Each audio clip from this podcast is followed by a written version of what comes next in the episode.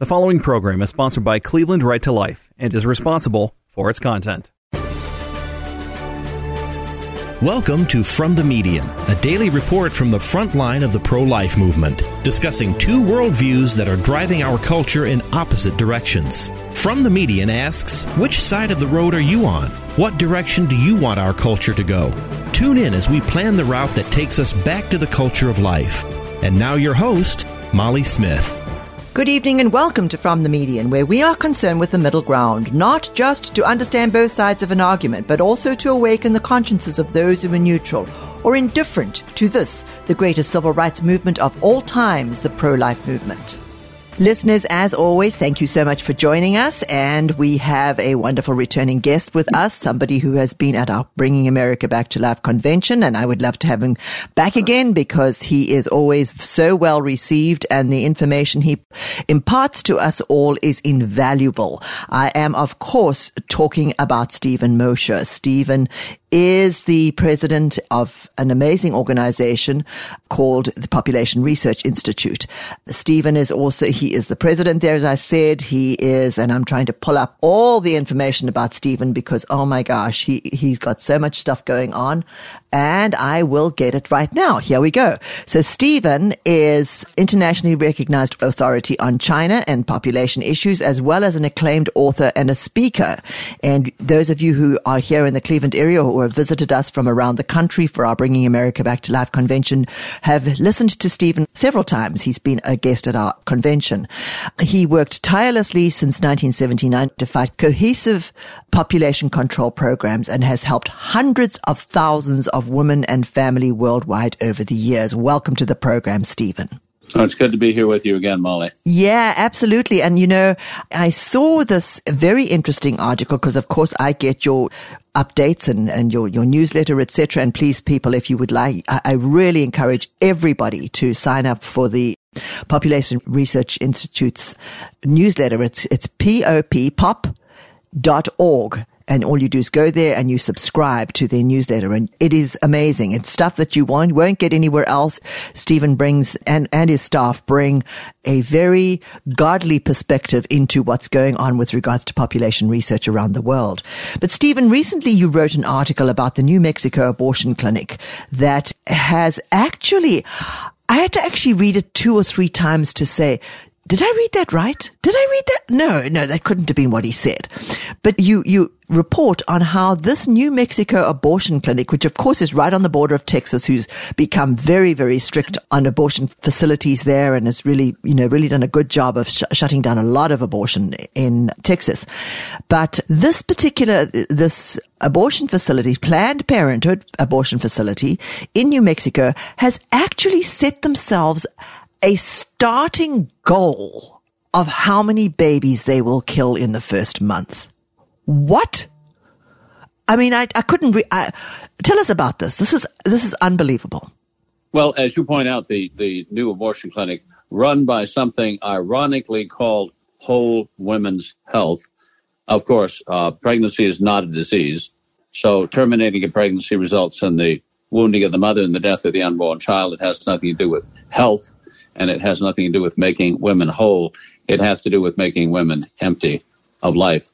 Uh, but they've set a goal. They're in Albuquerque, New Mexico, not too far from the West Texas border. You can get there in about an hour.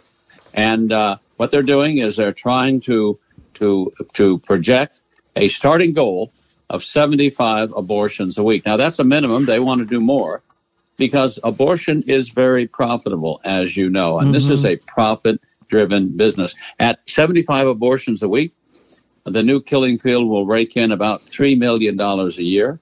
Uh, and of course, it will style itself as a non-profit like Planned Parenthood does. But look, Planned Parenthood Federation of America uh, cleared about $212 million last year. Uh, that's pretty good for a non-profit, so-called, and uh, has about a billion dollars in the bank. So, um, hugely profitable business, uh, killing babies and they want to do it in Albuquerque, New Mexico. Now, New Mexico is run by the party of abortion. It's run by, by Democrats, and so they're not going to object to having a new abortion clinic in Albuquerque, New Mexico. But make no mistake, they're going to be trying to get women uh, and uh, you know, boyfriends and husbands to drive their their their pregnant wives and girlfriends over the border from Texas, where life is protected, to Albuquerque, New Mexico, where they can uh, where they can make money. Because at the end of the day, for these people, it's it's all about money. How do we, you know, Steven and I, something I didn't mention when I introduced you, you used to be pretty liberal on this issue. You know, way back in your, in your day, uh, you were very, you were a very, a, a sort of a, a liberal type of, um, academic, and you were actually invited into the to the Chinese by the Chinese government to come over and, and observe what they were doing over in China with regards to the one child policy. Um, what do you? How do you see us being able? to turn people like you were turned. I mean, you, you had some pretty exp- um, horrific experiences, which actually made you decide, wow, what, what are we doing here? You know, this is, this is amazing. I mean, you've told me your story several times, but it's just like, you know, having seen that and then seeing that you were able to be turned and you were very, very well educated in the opposition, um, sort of warfare type of, type of idea. How do we do this? How do we go into New, New Mexico and say to people, do you know what these people are doing? Do you know what this is, is going to happen? Is there a way that we can get reach to people? Well, there has to be because this is such an important topic. Now, uh, of course, what I, what happened to me was that I was the first American social scientist. I was then at Stanford University allowed into China. It was at the beginning of the one child policy. They were arresting women for the crime of being pregnant. Uh, that got my attention.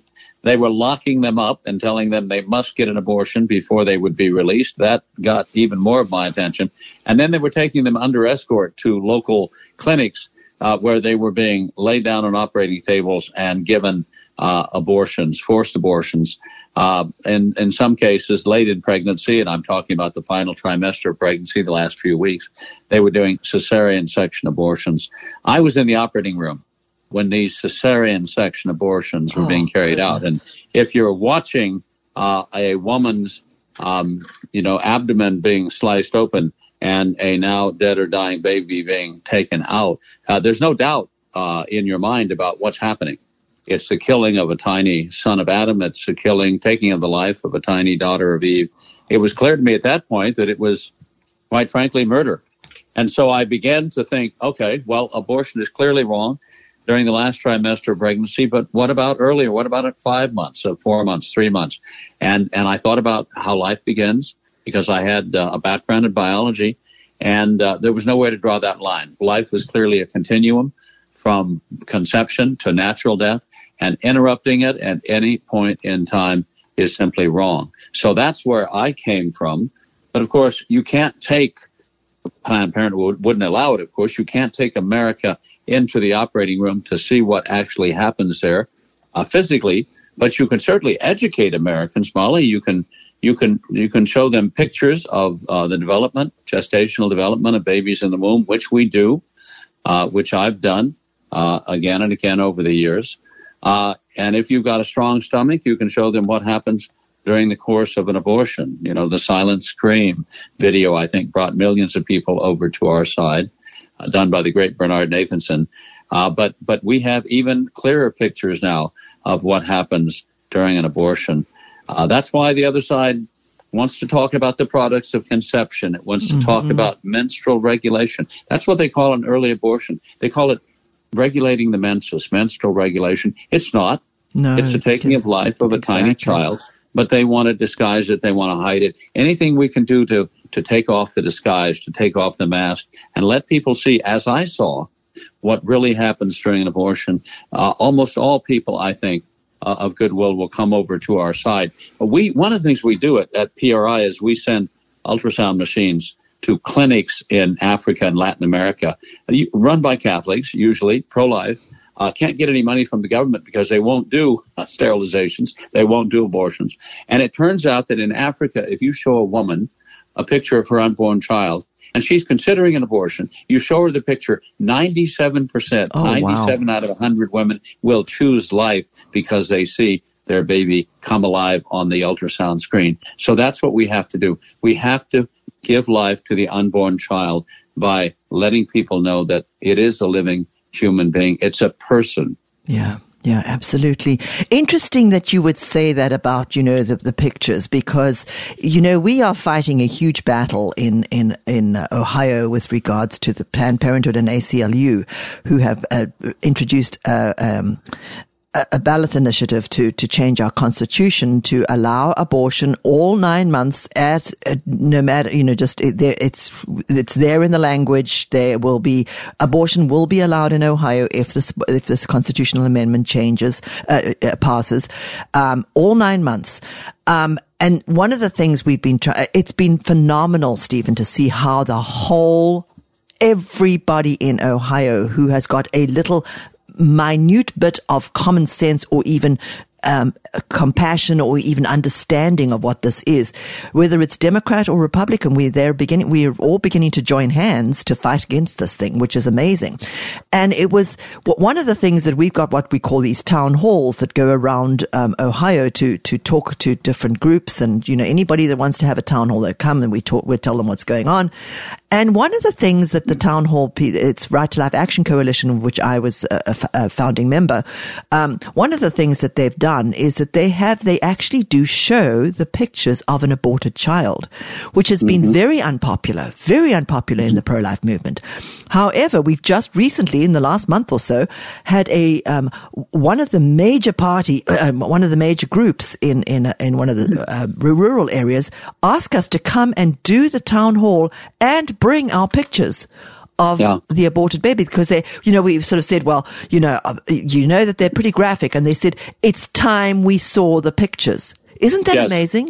Yes, it, it is amazing, and and we have to realize, I think, we on the pro life side, because we do have we do respect life, we do have, uh, you know, we are civilized, we have sensibilities that that are offended by the sight of a dead child, and and it is that very fact that makes it mandatory for us to show these Absolutely. pictures because that revulsion that we feel at the sight of a dead child must be associated with the actual act of abortion because the act of abortion results in a dead child. So we have to get over our squeamishness to a certain extent because that very squeamishness is evidence that what is happening in an abortion is so very, very, very wrong. Yeah. And a lot of people see the pictures and they say, well, we don't need to see that. We don't need, we're already convinced. But it's the people in the mushy middle. It's the people who haven't thought about abortion. It's the men who've been told it's a women's issue.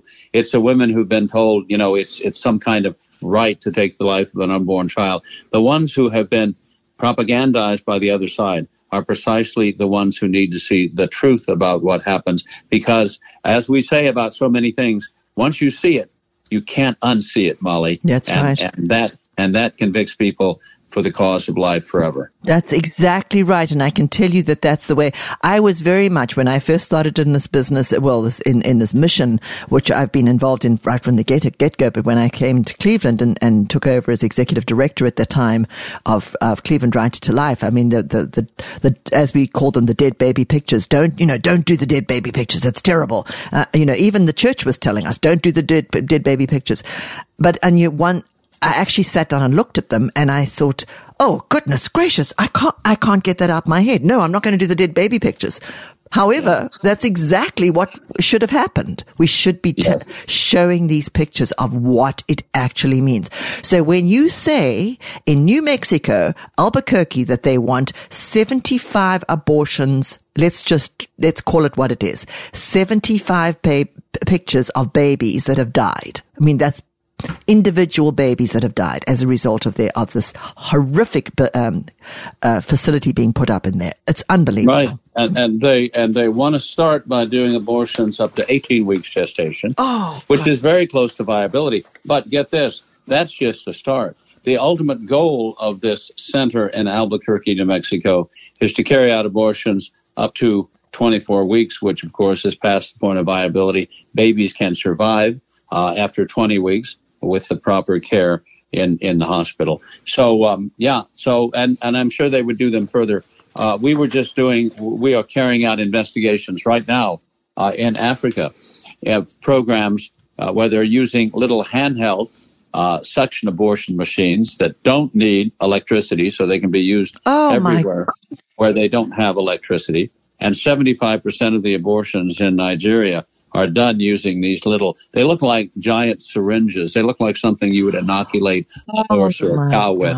And, and using the suction, uh, pulling on the, the vacuum tube, the, the syringe, um, and the cannula is inside the uterus, taking, taking out the little baby piecemeal. Uh, these things are being sent all over the world, have been for decades. We've been fighting against them. The Biden administration now wants to send these things, uh, through the mail to all across the United States. Uh, they want to train not just doctors and, and nurses to do abortions. Uh, they want to train midwives. Uh, overseas, uh, they've trained ordinary people to do to use these little handheld uh, killing machines, the manual vacuum aspirators. In uh, in Haiti, for example, they they even train witch doctors, that is, practitioners of traditional medicine, to use these handheld abortion devices. So this is what the Biden administration wants to do in the United States to places, states like Ohio, where life is protected. Uh, they want to send handheld uh, manual vacuum aspirators to people. Um, and I think the ultimate goal is is to try to convince um, young women, uh, and it'll be a terrible mistake, to to abort themselves, either using the abortion pill, which they're also sending through the mail uh, to states where abortion is restricted, uh, and they will they will also send the manual vacuum aspirator in the same way. Uh, not to mention that they're turning Veterans Administration hospitals and military bases into abortion centers as well. Uh, these people are absolutely rabid uh, when it comes to their desire to destroy life. I mean, what is the difference between what the Biden administration is doing and what the ancient Romans did in Exactly. exposing the girl children on the slopes of the hills outside of Rome? What is the difference between what the Biden administration is doing and what the ancient Philistine, the Canaanites did in tossing babies into the furnace of the of the demonic god Baal? Um, you know, wh- what is the difference? There's between no difference. Yeah. Yeah. Yeah. So Yeah, this is unbelievable. You know, as you know, you and I spoke before we, before we came on the air, and and you you mentioned Nigeria, and uh, you you've also written a very good article. Folks, we need to go go go onto pop um, to, to to make sure that you can get all of this information. Um, but but the the the the powers that be with regards to population control have really targeted Africa over the last probably 20 years. And um, you wrote a very interesting article about the fact it is actually working. I never thought it would work in Africa. I never did. I just thought that the Africans have such a revere for family, for children, but it's working. Tell us a little bit about what's going on in Nigeria. Well, in, in, in Africa as a whole has been a target of the population control movement for decades. Because if you look around the world, Molly, you will see that birth rates are in free fall everywhere. That, that more than half the world's population is not replacing itself, and the other half is fastly uh, approaching, quickly approaching the same thing. But Africa has seemed to be an exception until recently. Uh, recently, numbers of births in Africa have been falling uh, dramatically. Uh, in in the most populous African country of Nigeria, in particular, the numbers are falling very very quickly. Um, so so the population control movement has not said uh, even in countries like uh, Eastern Europe, uh, in Hungary and Poland, where the population is actually now shrinking the population control movement is still active, still trying to drive the birth rate down further. Because I think people need to realize the ultimate goal of those who promote abortion and sterilization, the ultimate goal of those who want to control the world's population is not to level off the population. Their goal is to reduce the world's population. And you will, if you talk to them, you'll find that many of them say that the current world's population of over 7 billion is too many and we need now to reduce the population down to, say, 1 billion. Which raises the question, what are they going to do with the other 6 billion of us? Um, so that's, that's the ultimate goal. So they will not be satisfied to simply stop countries from growing. They want to actually shrink populations around the world. And an aging and dying population, which you see in Taiwan, you see it in South Korea, you see it in Singapore, you see it in in uh, many European countries, uh, is going to be a population where the economy is shrinking, where living standards are going down, uh, where there are too few young people to fill the jobs that go begging, uh, where the elderly languish in, in old age homes uh, with caregivers, maybe with caregivers um, from uh, from from Africa or other countries where they still have children.